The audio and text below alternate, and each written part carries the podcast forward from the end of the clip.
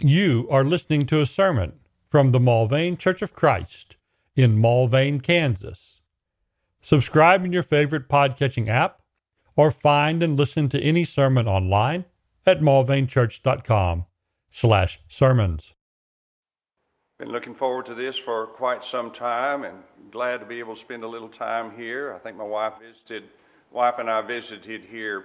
It's been many years ago on a Wednesday evening and of course, that's not much time to get to know folks that much, but we uh, look forward to getting to know you more, getting to study with you during this uh, weekend time that we have together to study. I'm going to get right into my lesson. Uh, a little bit of a delay getting things set up and getting here and, and uh, making adjustments. Y'all be patient with me as I learn a new system of PowerPoint. Uh, but I think before it's all said and done, uh, we'll make a little bit of sense out of it anyway. The first century preachers preached God's promise of salvation. When you go to Acts chapter 2 and read what took place on the day of Pentecost, you learn that the Holy Spirit had made a promise through Joel, through Peter. And that was anyone who calls on the name of the Lord will be saved. The promise of the Holy Spirit was salvation in Acts chapter 2 and verses 38 through 39 at the conclusion of a sermon and, and the conviction of the Jews who had heard that lesson or that message about Jesus, the crucified Savior, the reigning King that they were guilty of crucifying. They asked the question, What shall we do? And he told them in verse 38, he said, uh, Repent and let every one of you be baptized in the name of Jesus Christ for the remission of sins, and you shall receive the gift of the Holy Spirit. For the promise, and this was the promise of the Holy Spirit, uh, from the Holy Spirit, is to you and your children, to all who are far off, as many as the Lord your God shall call. If you look carefully in the context here, you'll see that Joel's prophecy prophesied of a time when there would be the proclaiming of God's truth. It would be through various prophets, prophetesses, uh, and different speakers. And at the end of that prophecy, down in verse 21, it shall come to pass that whoever calls on the name of the Lord shall be saved. There's your promise. And when Peter made that statement, he was reflecting on that very promise that he had said would take place. What can we do to obtain that promise? In essence, is what they were talking about. To obtain the promise of being in the king, a kingdom's king, and to have that remission of sins, and to be right with the one we have just put to death and he told them what to do. And the promise, as it says, whoever calls on the name of the Lord, fits very well with verse 39 that those who are near, those who are far off, as many as the Lord shall call. This was a calling, this preaching of the sermon on the day of Pentecost and other sermons after that. So, this was the theme. This was what was going on since the very beginning of the Bible. That's what we're going to look at tonight, is that theme about salvation. But what do we know about that promise? Go with me, if you will, to Acts chapter 13 and verses 17 through 33. We're going to look at that section here. Paul and uh, Barnabas had gone to the city of Antioch of Pisidia. They'd gone into the city, and as was their custom and the custom of the Jews, that they were reading from the Old Testament on the Sabbath day.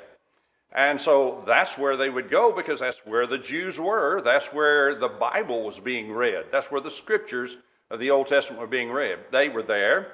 They were offered an opportunity to speak. And then Paul then eh, he begins to tell them from those Old Testament scriptures the history about this promise. We leave as we look into the scriptures there in chapter uh, 13, in verse uh, 17, it talks about how the Israelites had dwelt in the land of Egypt uh, and that the Lord had delivered them from there, and they wandered 40 years in the wilderness, verse 18. Uh, and then he destroyed the seven nations in the land of Canaan. After that, the judges arose to be the, the judges over the Israelites when they made wrong decisions. And then they clamored for a king. Samuel uh, uh petitioned the Lord about this matter, and the Lord said, Give them a king. Saul was their first king. And when you come down to about verse 22, it says this And when he had removed him, Saul, he raised up for them David as king, to whom also he gave testimony and said, I have found David, the son of Jesse, a man after my own heart, who will do all my will. From this man's seed, according to the promise, God raised up for Israel a Savior. Look at verse 26. Men and brethren, sons of the family of Abraham, and those among whom uh, among you who God fear, to you the word of this salvation has been sent. For those who dwell in Jerusalem and their rulers, because they did not know him, nor even the voices of the prophets which are read every Sabbath, have fulfilled in condemning him. In verse 28, and though, uh, let me skip on down to verse 32 and get more to the conclusion that we find here. Verse 32, and we declare to you the glad tidings that promise which was made to the fathers. We've got this promise being mentioned several times already. The promise made to the fathers, God has fulfilled this for their children in that he has raised up Jesus, as it is also written in the second psalm You are my son, today I have begotten you. So this promise was there. But what do we know about the promise itself? Well, certainly Jesus is the main point of this promise that is being made. But what about the promise itself? And this is what our lesson is going to be about tonight. It's God's promise to Satan.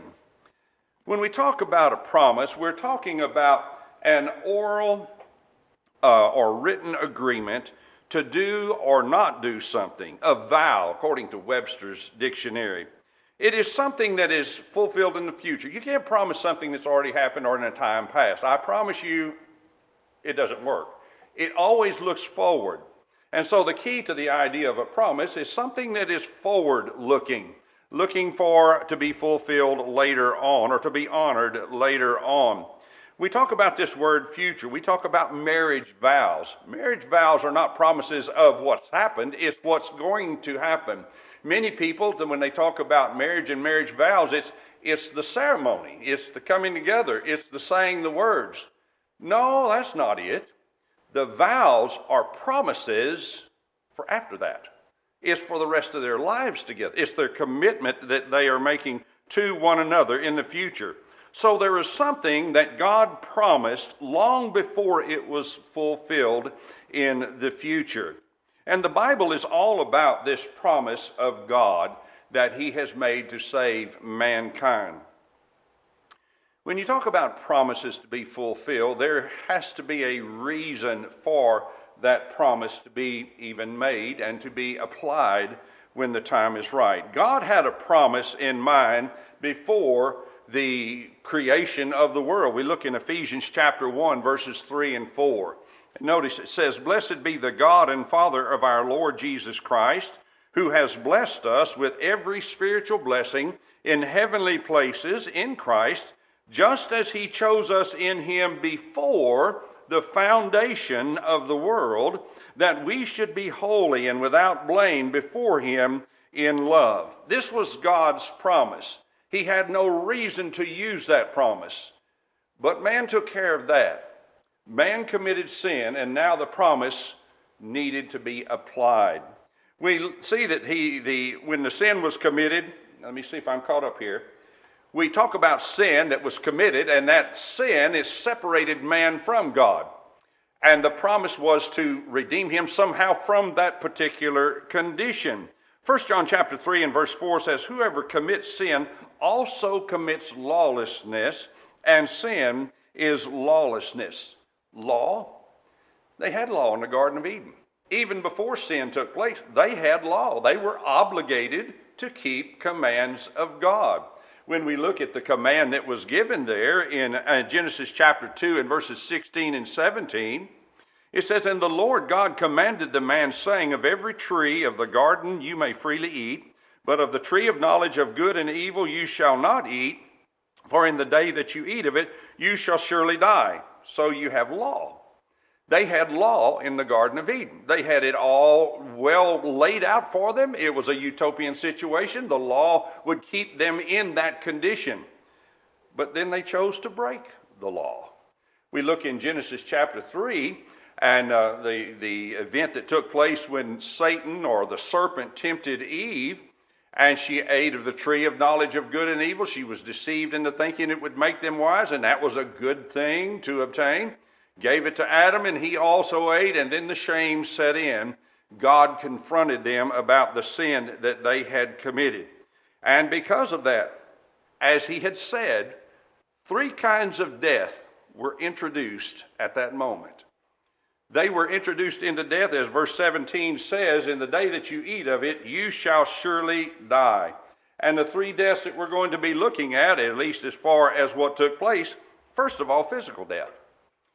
At the end of verse or chapter, 30, uh, chapter 3 in verse 22, it says, Then the Lord God said, Behold, the man's become like one of us, to know good and evil. Now, lest he put out his hand and take also of the tree of life and eat and live forever. What's naturally applied, implied here is he was going to live forever. But he sinned and broke the law. And now that penalty was death. We don't want him to be where he's going to live forever. He is separated from us. He is going to die physically. Obviously, if he can't eat the tree and live forever, he's going to die. So death was introduced in the physical sense. And also death by sin. Death is separation. And anytime a, a person who is in fellowship with God commits sin, that sin causes a separation. God cannot have sin in heaven. Those who have sin can't go to heaven. God had a, a, situation here where the sinner was separated from God. The Ephesian brethren were described this way by the Apostle Paul in Ephesians chapter 2 and verses 1 through 5. I'll look at verse 1 and verse 5 he talks about how that you he made alive who were dead in trespasses and sins. So they were still alive physically, but they were separated, dead from God because of their sins. And continuing, if you look down in verse 5, even when we were dead in sin, uh, dead in trespasses. So you got this idea of death separation because of sin, that spiritual separation from God. And the third death is the eternal death that which will last forever, that which will be ushered in at the end of time. We look in Romans chapter 6 and verse 23, and that's reference, therefore, the idea that the wages of sin is death. What will be paid after you live this life of sin, you will receive that eternal death. And that's where Adam and Eve were. They were at God's mercy. They were in a condition of a sentence of death all three of these things were applying to them. And all mankind then were given that sentence of death. And then God made a promise to a snake, to the serpent. And this is what we want to look at in Genesis chapter 3 and in verse 15. The scripture says, And I will put enmity between you and the woman, and between your seed and her seed. He shall bruise your head and you shall bruise his heel.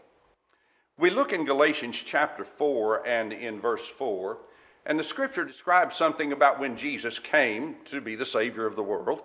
It says, But when the fullness of the time had come, God sent forth his Son, born of a woman, born under the law. Now, something interesting about that statement born of a woman.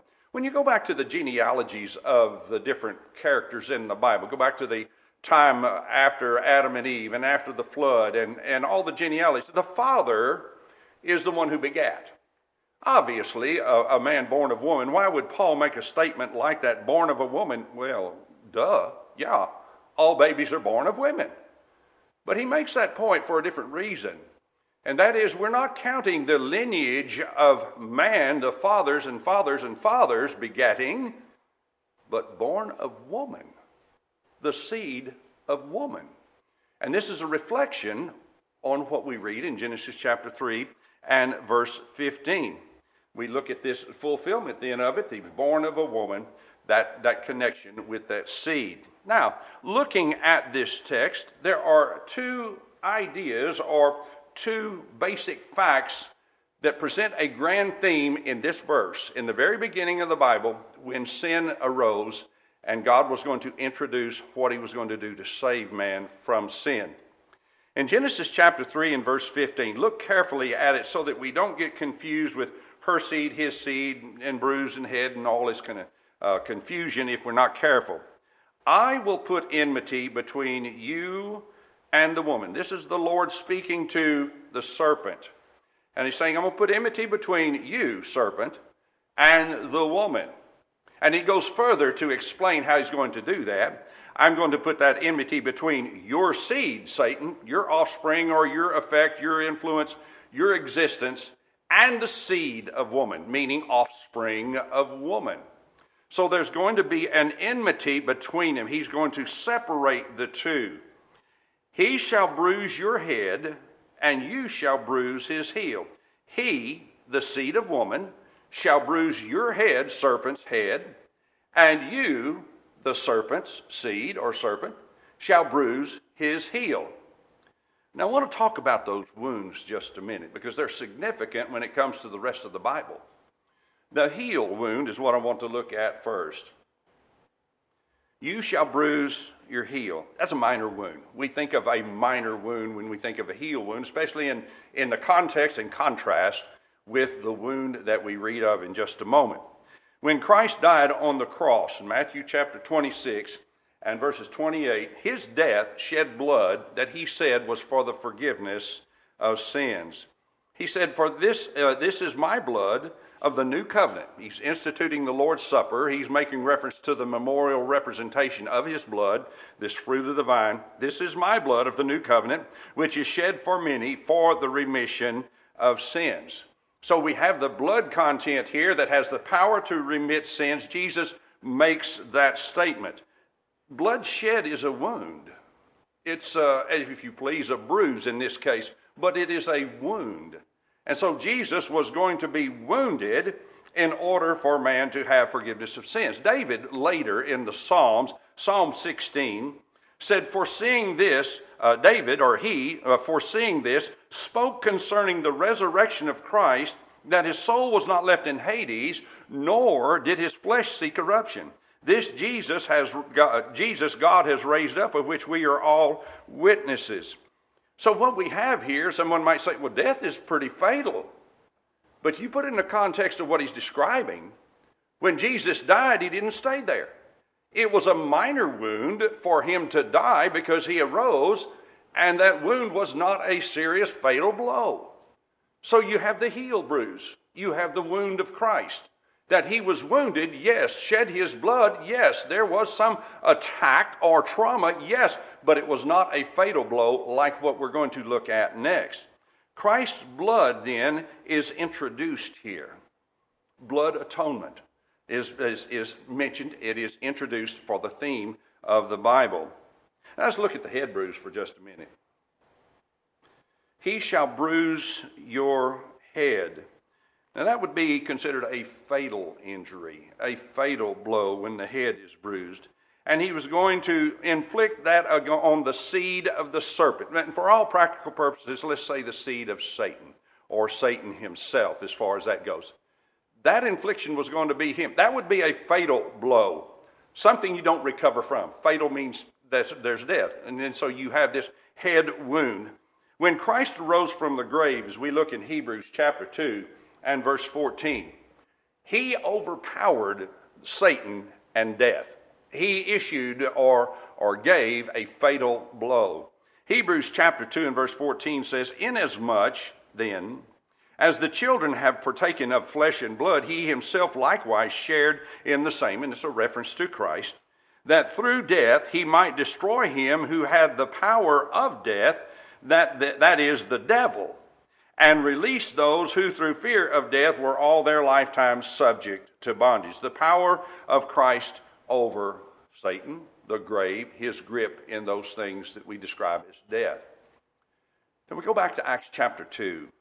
In Acts chapter 2, and verses 22 through 36, we have in that section, and we read a portion of that a while ago, I wanted to emphasize two point, points from that. Acts chapter 2 and verse 22. In verse 22, the scripture says, Men of Israel, hear these words Jesus of Nazareth, a man attested by God to you by miracles, wonders, and signs, which God did through him in your midst, as you yourselves also know, him being delivered by the determined purpose and foreknowledge of God, you have taken by lawless hands and have crucified and put to death, whom God raised up, having loosed the pains of death, because it was not possible that he should be held by it. And so we have Jesus raised from the grave. We explain that in his wound being a bruise, that it was a minor bruise or a minor wound, let me say, because it didn't hold him. It was not fatal. He came out of the grave, he came alive from the grave. But I want to look a little further in verse 30. Therefore, being a prophet, talking about David and his prophecies about uh, flesh not staying, seeing corruption in the earlier verses, it says, Therefore, being a prophet, and knowing that God has sworn with an oath to him of the fruit of his body, according to the flesh, he would raise up the Christ to sit on his throne. So it wasn't just the fact he was resurrected, he was raised to sit on his throne. Well, a throne, obviously, is the place where a king rules and he was raised to be a king over a kingdom.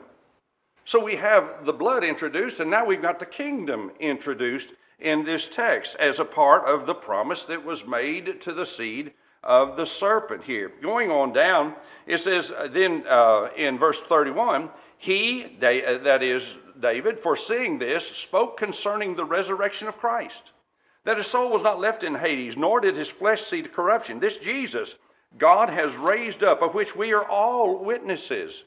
Therefore, being exalted to the, uh, to the right hand of God, and having received from the Father the promise of the Holy Spirit, he poured out this which you now see and hear. For David did not ascend into the heavens, but he says himself, The Lord said to my Lord, Sit at my right hand till I make your enemies your footstool. Therefore, let all the house of Israel know assuredly that God has made this Jesus, whom you crucified both Lord and Christ. And so here we have the kingdom of Christ introduced. Now, if we're going to talk about the kingdom, and you get into the New Testament, you're going to have to talk about the church. So the church was introduced here. The idea of the church, those that are saved, those in that body in the New Testament time, a reflection on that kingdom that would be a fulfillment of that. Now let's go back and look at those two elements the blood that was shed and in this kingdom idea. Bloodshed was always the way God dealt with sin from the very beginning. And I believe even with uh, Cain and Abel, when you see the sacrifice that he required, he required a blood sacrifice of Cain and of Abel. Of course, we know how that turned out. Cain didn't pay attention. Abel did, and the blood sacrifice was introduced. And I believe it had to do with the way God would deal with sin thereafter. Uh, when, we, when we look at this idea in the Levitical uh, writings, in the book of Leviticus, chapter 16, verse 11 through 16, and, and there's a whole lot in the book of Leviticus about this, in the book of Exodus about the, the sacrifices and the way they were done, and a lot of details on all of that. But when you look at chapter 16, verse 11 through 16, we see the Levites were in charge of the sacrifices. A bull was taken by Aaron and his family to be sacrificed for their sins, and they would take a goat and offer them as a sacrifice or offer a goat as sacrifice for the rest of the people. Blood sacrifice was a part of God's arrangement to atone for sin. Now, that word atone doesn't mean forgiveness, but it does mean addressing, addressing their sins in the way that God had designed. Jesus came along and his blood was shed to deal with sins as well. It was required, it was God's method blood for sins, blood for sins. And now Jesus has come for that reason. In Ephesians chapter 1 and verse 7, it says, In him we have redemption through his blood, the forgiveness of sins according to the riches of his grace. Blood atonement. Blood is necessary to deal with the sins of mankind. The second thing we want to look at that we have noted is the matter of the kingdom. We've got the blood now introduced, the kingdom. Let's talk about that for a moment. The kingdom of Christ set up. This teaching would have to include the church, as we'll see in just a moment. In Genesis chapter 49 and verse 10, Jacob alluded to the kingdom here that would be established by one of his sons. And it wasn't Levi, it was Judah. In Genesis chapter 49 and verse 10, he's got his boys called together. He's got them in there. He's going to tell them blessings and cursings and whatever for each one of them. And he comes to Judah and he makes this statement The scepter shall not depart from Judah, nor a lawgiver from between his feet until Shiloh comes, and to him shall be the obedience of the people. Now, if you look at this carefully, it almost sounds like that, that this uh, departing, the scepter shall not depart. A scepter represents that staff of royalty or that staff of authority. And so he uses that as a symbol to represent a king. The scepter shall not depart from Judah. Like someday it's going to depart from Judah. Well, his point is this going out from Judah. The scepter is not going to come from the family of Judah, nor a lawgiver from the family of Judah until Shiloh comes. And that Shiloh, to shorten a long sermon, is referring to Christ. So the law is not going to come until from Judah until Jesus comes with the law. Until that time, the law came through Moses. It was the law of Moses. And so the Levites were in charge of the law. In Psalm 45 and verse 6, it says, Your throne, O God, is forever and ever. A scepter of righteousness is a scepter of your kingdom. This is a reference to the same idea about this king. In Hebrews chapter 1 and verses 6 through 9, a reference again in acknowledging Jesus as being in that position of rule as a, as a king. But when he again brings the firstborn into the world, he says, let all the angels of God worship him. And the angels who he said, and to the of the angels he says, who makes the angels his spirits and his ministers a flame of fire. But to the Son he says, Your throne, O God, is forever and ever. A scepter, and there's that word scepter again, a scepter of righteousness is the scepter of your kingdom. You have loved righteousness and hated lawlessness. Therefore, God, your God, has anointed you with the oil of gladness more than your companions. This is God's view of his son. He's anointed him to be king. He carries the scepter of authority of a king in his kingdom. Well, when we go from Genesis 3 and verse 15 to the end of the Old Testament, that kingdom theme runs all the way through it. I'm going to skip a bunch of things that we could look at, like Isaiah and Jeremiah, who talk about the coming kingdom. There's a kingdom coming, but there's a very vivid picture in Daniel. You remember Nebuchadnezzar had the dream, and, and that image in, that, that he had when he dreamed was a, an image of a man that had a head of gold and, and a chest of uh, and arms of silver and belly and thighs of bronze, and it had uh, legs of iron and feet part of iron and part of clay. And during the time of that last kingdom represented by the legs of, of uh, iron and part, feet part of iron, part of clay, then there would be a kingdom that would be carved out that would not be destroyed. By looking at history and even looking at Daniel's prophecy here and fulfilling this, Babylon was in power, and Daniel was a servant under Babylon. Persia overthrew them, silver breast and arms. And then we find the belly and thighs. Per, I mean, uh, uh, the Persia overthrew them, and then the Greek Empire overthrew the Persian Empire. Then the Roman Empire, ultimately, the Fourth Empire, took uh, hold of the Israelites and of the country and of the world at that time. And it was during the Roman Empire that this kingdom would be carved out. Well, that's when Jesus was born. It was during the Roman Empire. And so this is a prophecy by Daniel. We're obviously skipping a lot of things, but if you look closely, the prophets talked about this. In fact, we'll note how the scriptures say that's what the prophets were talking about in just a minute. John comes along. John the Baptist. And what does he preach? Matthew chapter 3. He preaches, let me get you caught up here. I'm caught up, but you're not with me. Here we go. Matthew chapter 3. Repent, for the kingdom of heaven is at hand. There's that theme again the kingdom. Jesus comes along in his preaching in chapter 4 after he was uh, uh, confronted by, uh, uh, was baptized by John the Baptist, and, and then he went out preaching, Repent, for the kingdom of heaven is at hand. Here's that kingdom theme coming along again. Jesus said in Matthew chapter 16, in verses 18 through 19, when he sent out his disciples to go and preach him and the kingdom at hand. And they came back, and he wanted to know what people thought about that. Some thought that he was uh, Elijah, some John the Baptist. who had been beheaded by this time, and they were resurrected, or, or one of the prophets. And who do you say that I am? He says to his apostles. Peter spoke up and said, You are the Christ, the Son of the living God. And then he said, Upon this rock I will build my church. And then turns and says to them, I will give to you the keys of the kingdom. So here's this kingdom he's referring to that has been a part of the plan of God. Then Jesus told them in Mark chapter 9 and verse 1, he said, There were some here, standing here, who would not taste of death till you saw the kingdom come. So the kingdom came in that time. Just a sidetrack for a moment here. When we look at passages like this and honestly take a, a, a, a, right assessment of what the promises were in the Old Testament coming into the New Testament, we're not looking for the kingdom to come, folks.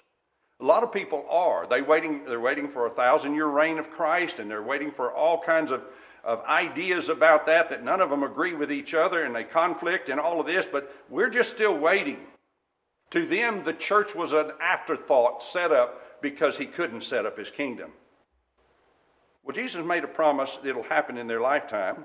He would build his church, and the promise from Genesis chapter 3 shows that he was victorious over, the, over Satan or the serpent, that he would be victorious, and victorious meant raising to sit on a king's throne.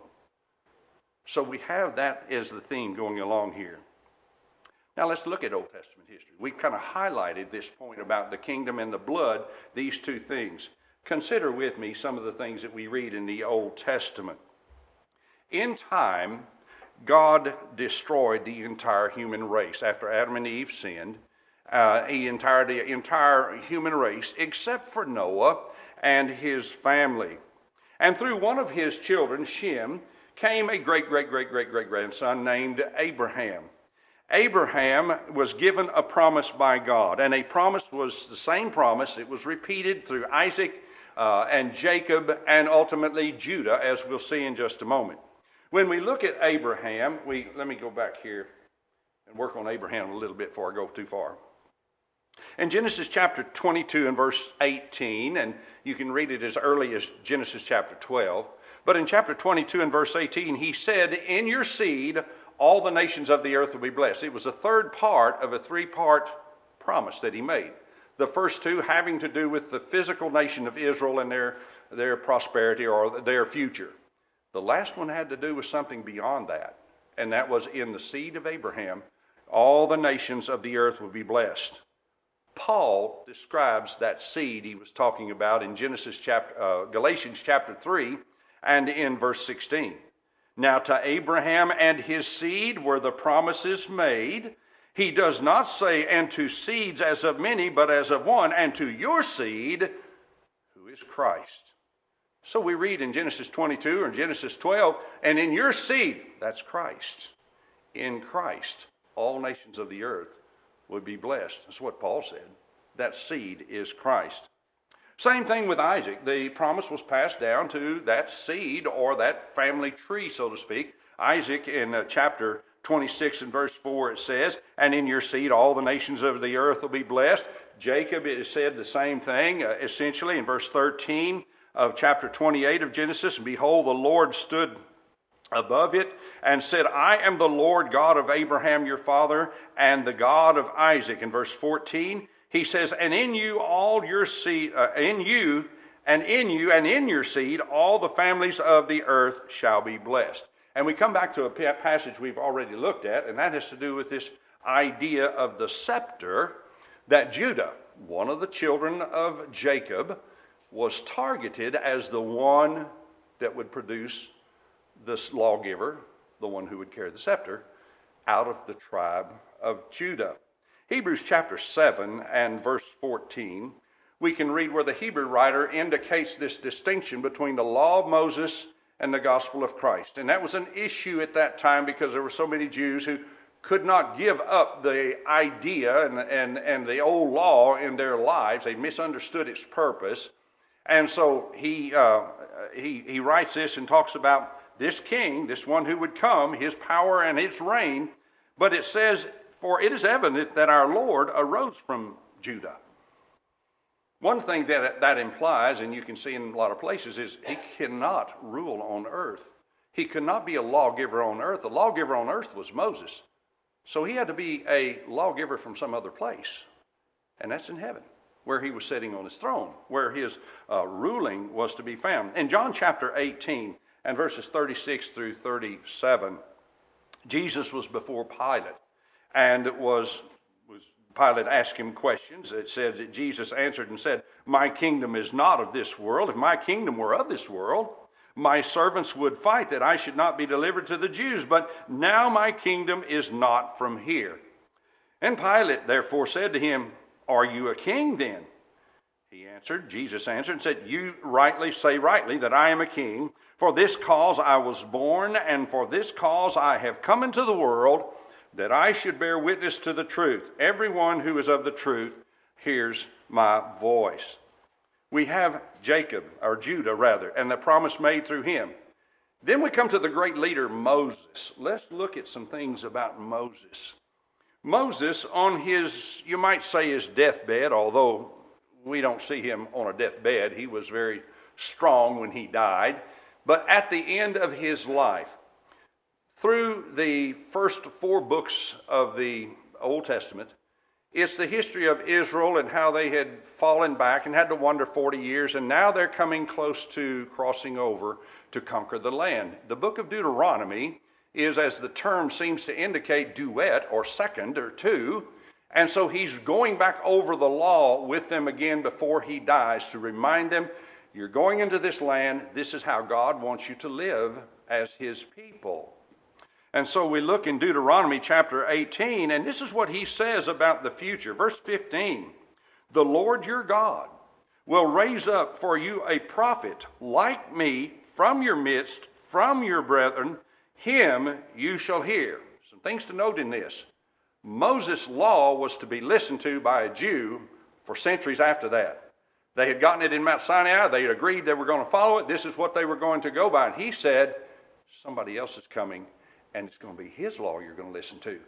You're going to listen to him. Verse 18 I will raise up for them a prophet like you from all among their brethren, and will put my words in his mouth, and he shall speak them all, uh, speak to them all that I command you.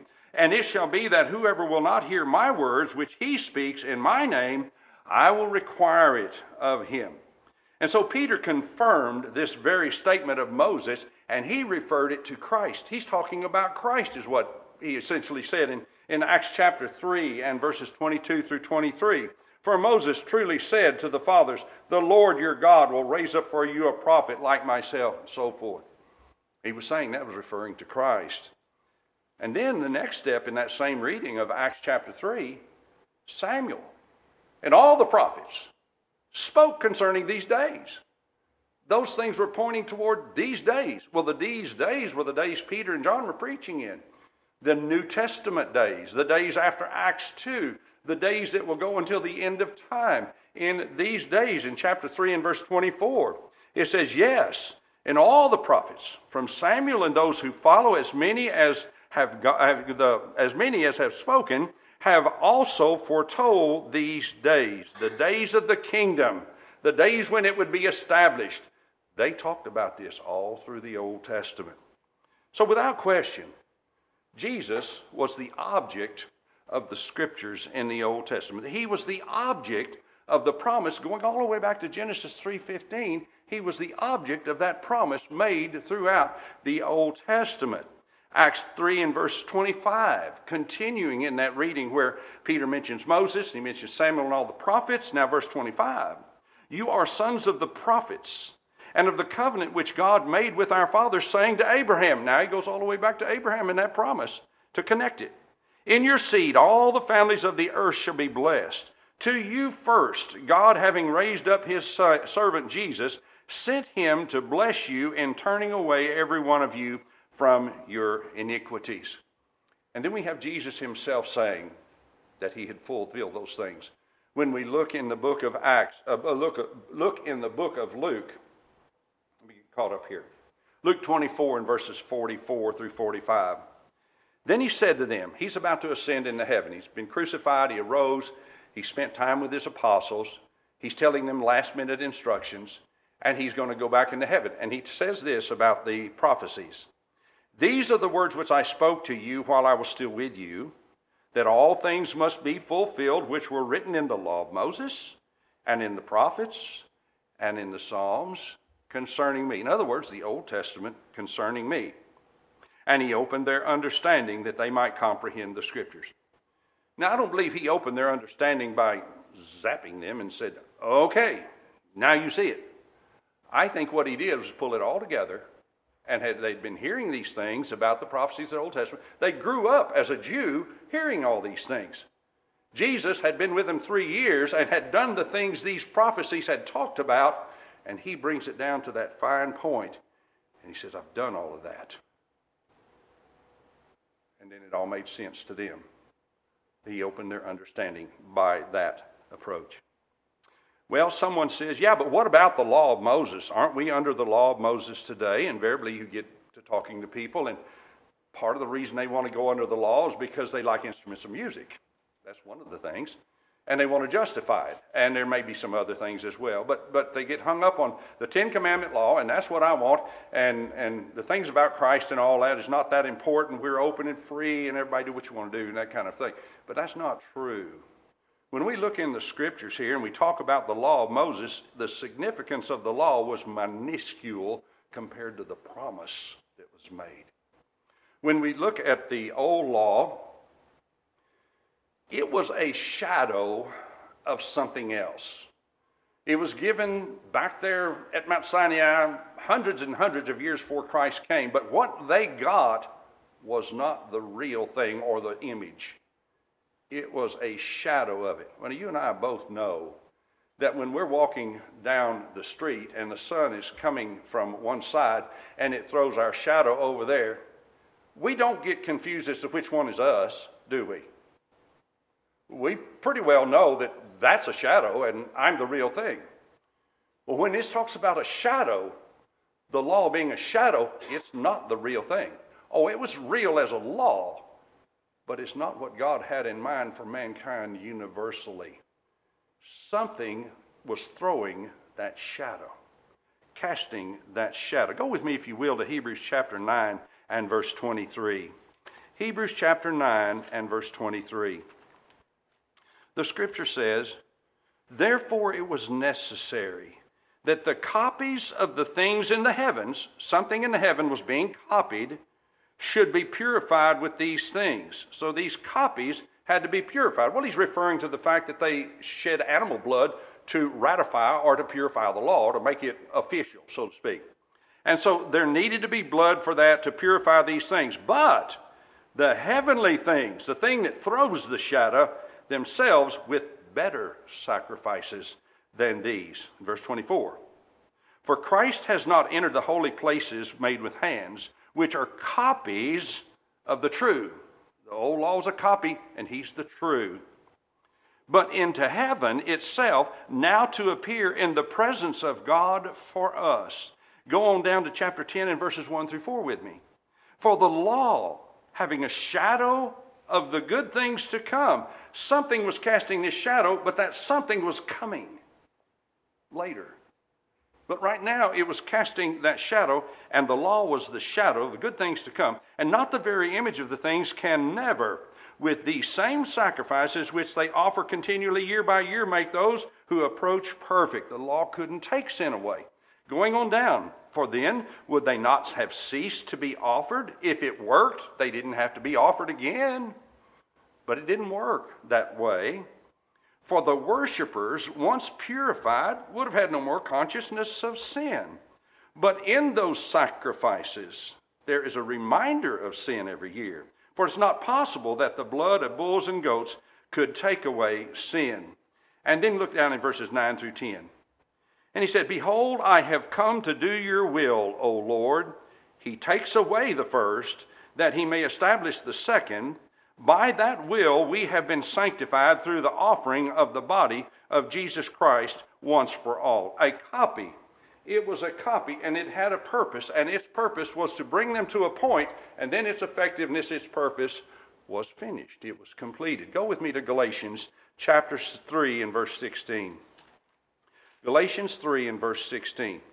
And I want to back up one verse there because it makes the point about the seed of Abraham. Verse 15, he says, Brethren, I speak in the name, in the manner of men, though it is only a man's covenant, yet if it is confirmed, no one annuls or adds to it. Now, to Abraham and his seed were the promises made. He does not say the seeds as of many, but as of one, and your seed, who is Christ.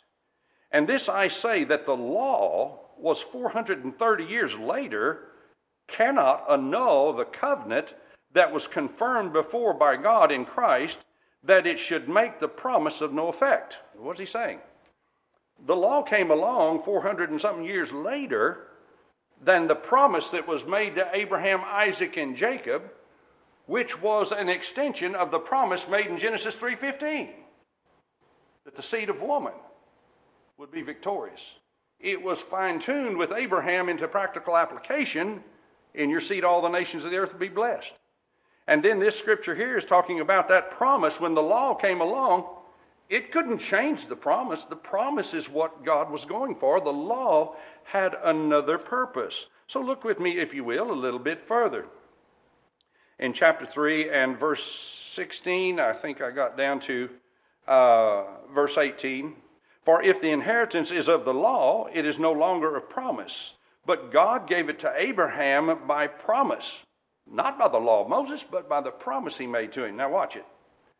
If that's the case, then all these years we have put our lives in devotion and ceremony and traditions in the law, then what good is the law? You're telling us the law is no good, that the promise is the main thing, and the law is no good. What, what then does the purpose of the law serve? Verse 19, what purpose then does the law serve?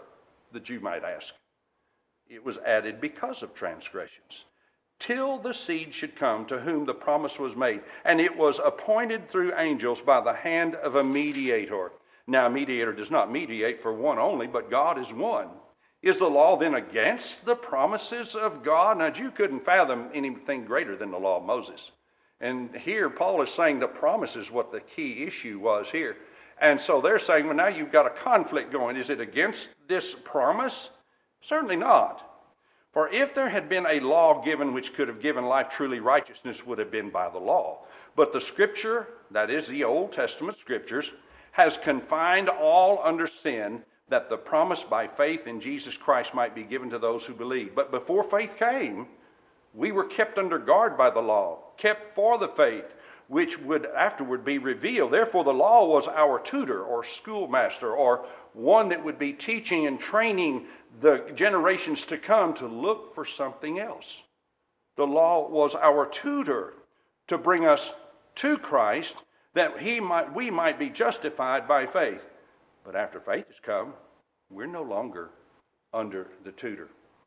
So, what about the law and this promise thing that we're talking about? Let's catch our breath for a moment and uh, consider what we have looked at. In the beginning, creation, before that time, you had the Father, Son, the Holy Spirit. The Son was the Word, and there was a plan. God had a plan. He created man. There was no, there was no need for the plan until man brought that need around.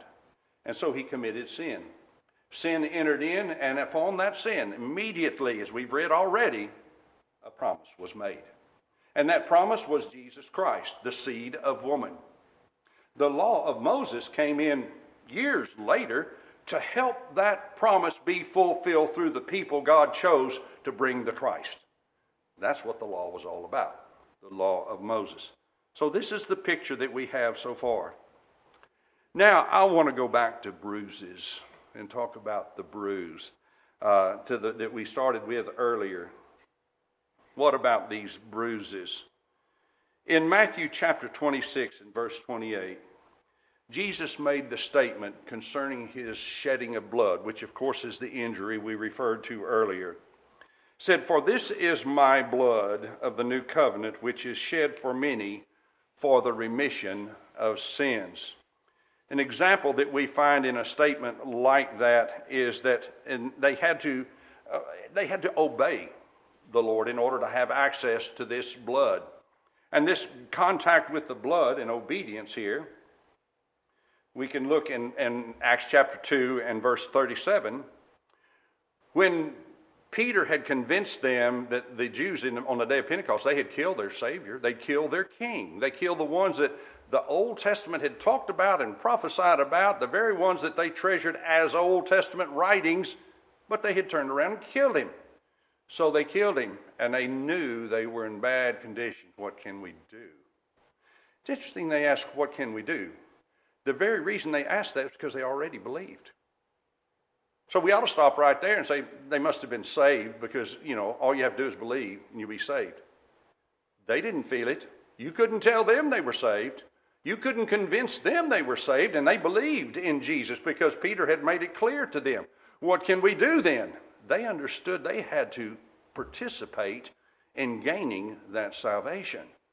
They had to do something. And so, of course, we know that Peter told them what to do. Christ did not simply die for the world and not expect the world to, be, to obey him. He expected them to yield to him and obey what he had to say. In Hebrews chapter 5, verses 8 and 9, it says, Though he was a son, yet he learned obedience by the things which he suffered. And having been perfected, he became the author of eternal salvation to all those who obey him. Salvation will come to the obedient. In 2 Corinthians chapter 5 and verse 14 through 15. 2 Corinthians 5:14 For the love of Christ compels us because we judge thus that if one died for all then all died. If Christ died for all mankind that's a statement saying all mankind is dead in sin. They died in sin. They need Christ. And he died for all that those who live should no longer uh, should live no longer for themselves, but for him who died for them and rose again. But what all is involved in this obedience? What did they have to do? Well, the first thing we noted on the day of Pentecost is they had to have a faith in the one that they had crucified and a faith that said, He isn't the one that we, I mean, He is the one we crucified, but He was the King that we crucified. And they had to have faith in him as the Son of God. They had to have faith in him as the King of a kingdom. I think we, we don't emphasize that enough in our day and time. We want to emphasize the idea of dunking people in the water so they can be saved. You need to be baptized to be saved. You need to be baptized for baptism for remission of sins, and, and you need to be baptized for remission of sins, and that's it. And if you've been baptized uh, and you believe it's for remission of sins, fine. But if you don't believe in the king as a king and you don't believe in who he is, how can you say, I believe in Jesus? You see, a lot of people say, Oh, I believe in Jesus. Oh, really? Do you believe he's a king? Oh, yeah, he's the king. He's the king. King over what? Well, over his kingdom. Well, but the kingdom hasn't come yet. He's king over his kingdom, which we know in the New Testament is the church. When these people were baptized, they understood they were being added to the body of Christ called the Church of Christ. They understood that. Their salvation was based on their faith. Their faith had to be accurate in the things that were truths. The truths were that the kingdom had been preached since Genesis 3:15 in, in essence and all the way to this point. So when they were baptized, they knew where they were going. I can't imagine on the day of Pentecost that they were going to be led to a point say, What do we need to do? Well, just be baptized and that's it. Well, where are we going? What does that make us? Where are we going to be linked in it? Well, just go ahead and be baptized first and then we'll tell you all about it. I can't believe that, especially since they told about the king and the kingdom being set up before they even asked the question, What can we do? They believed what was preached, and what was preached was about the kingdom. Now, the kingdom was the place where salvation is found. And in order to get into that kingdom, they had to do something.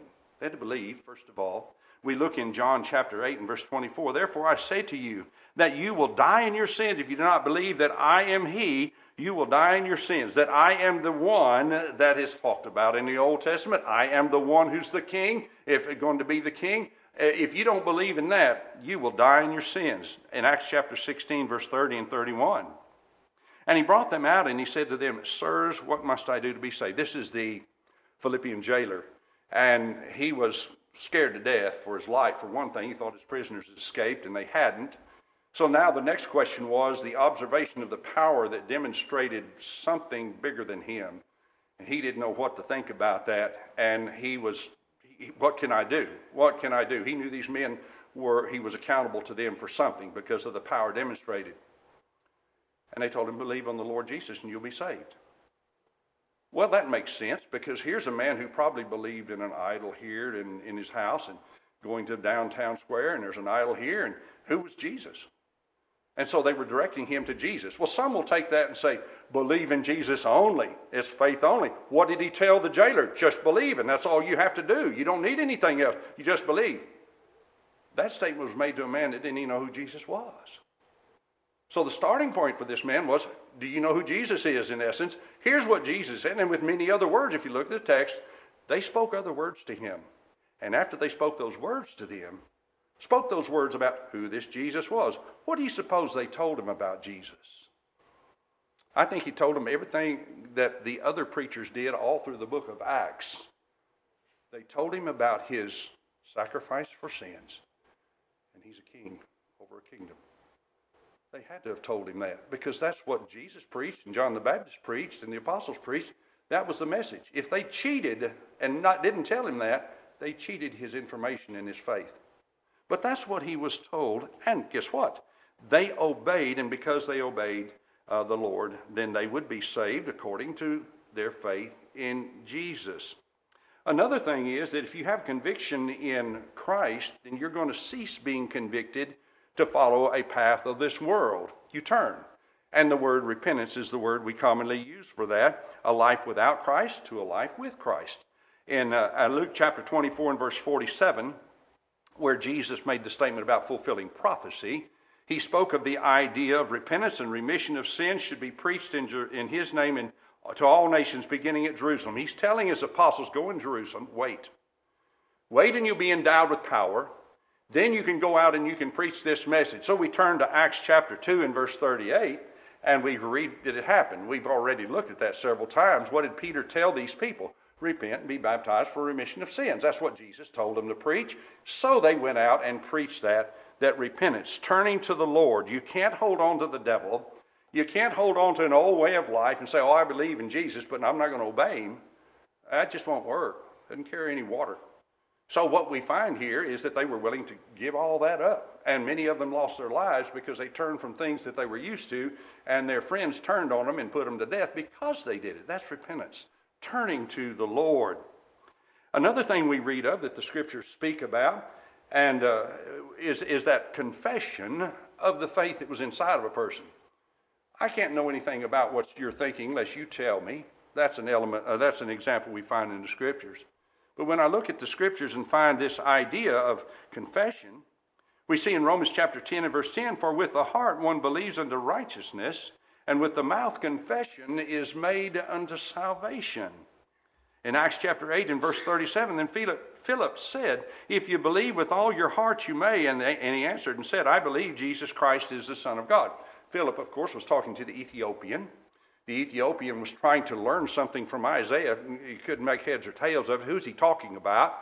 Philip picked that scripture that talked about someone being unjustly put to death or, or tortured and suffering and he preached from that scripture Jesus. What do you suppose Philip preached? If you go back to Acts chapter 8 in the first part, he preached to them the kingdom, things concerning the kingdom and Christ. He preached the same thing to the Ethiopian. I don't think he shortchanged him. I think he preached the same thing. And after he understood that I'm going to have to do something in order to gain access to that blood that takes away my sins, and what you're telling me is I have to be baptized into that one you're talking about, Jesus?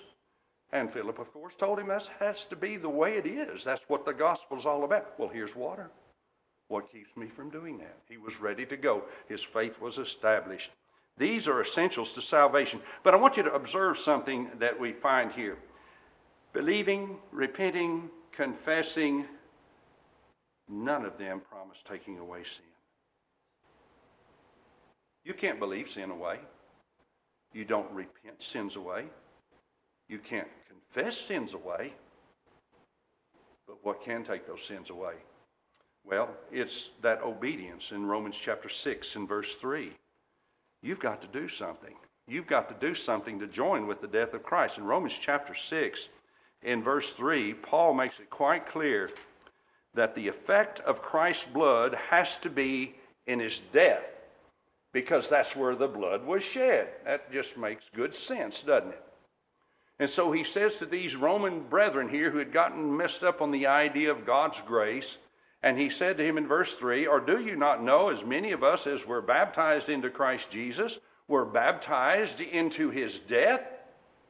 Baptized into his death doesn't mean dying with him, going through torture and suffer. It means you're going after something he shed in his death. So to join that, you have to be baptized into his death. Therefore, we were buried with him through baptism into death, that just as Christ was raised from the dead by the glory of the Father, even so we should also be raised by the Father to enjoy or to walk in newness of life.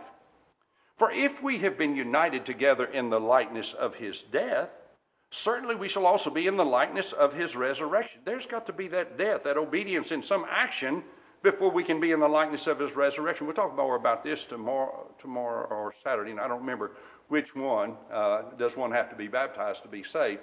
But the idea here is that baptism was that way you come in contact with the blood. Verse 7 For he who has died has been freed from sin.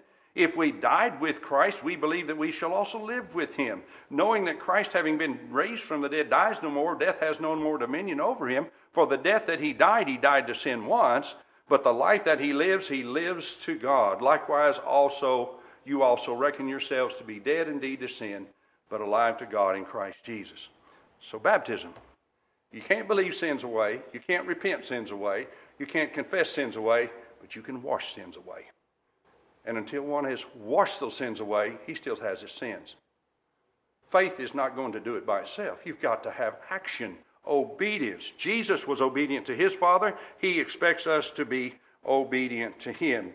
Only then can one be blessed according to the promise. And that takes us back to where we were earlier of how those blessings are to be received in Galatians chapter 3, verses 26 to 27. Follow with me. You can look up it on the board if you want to.